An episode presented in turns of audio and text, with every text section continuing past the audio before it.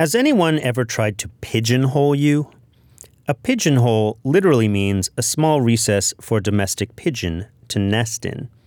But that's not what people typically mean when they say they got pigeonholed. I, I hope not, at least.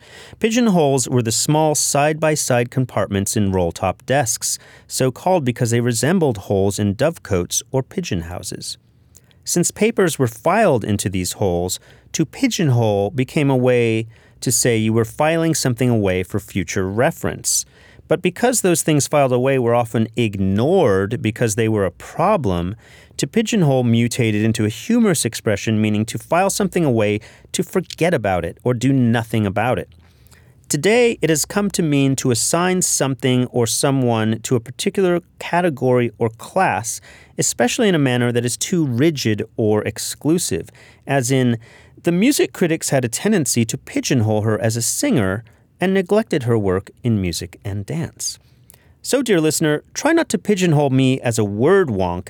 Think of Jackie Richards as an English scholar, an educator, an entertainer, and a humorist, all rolled into one. Talk to you tomorrow.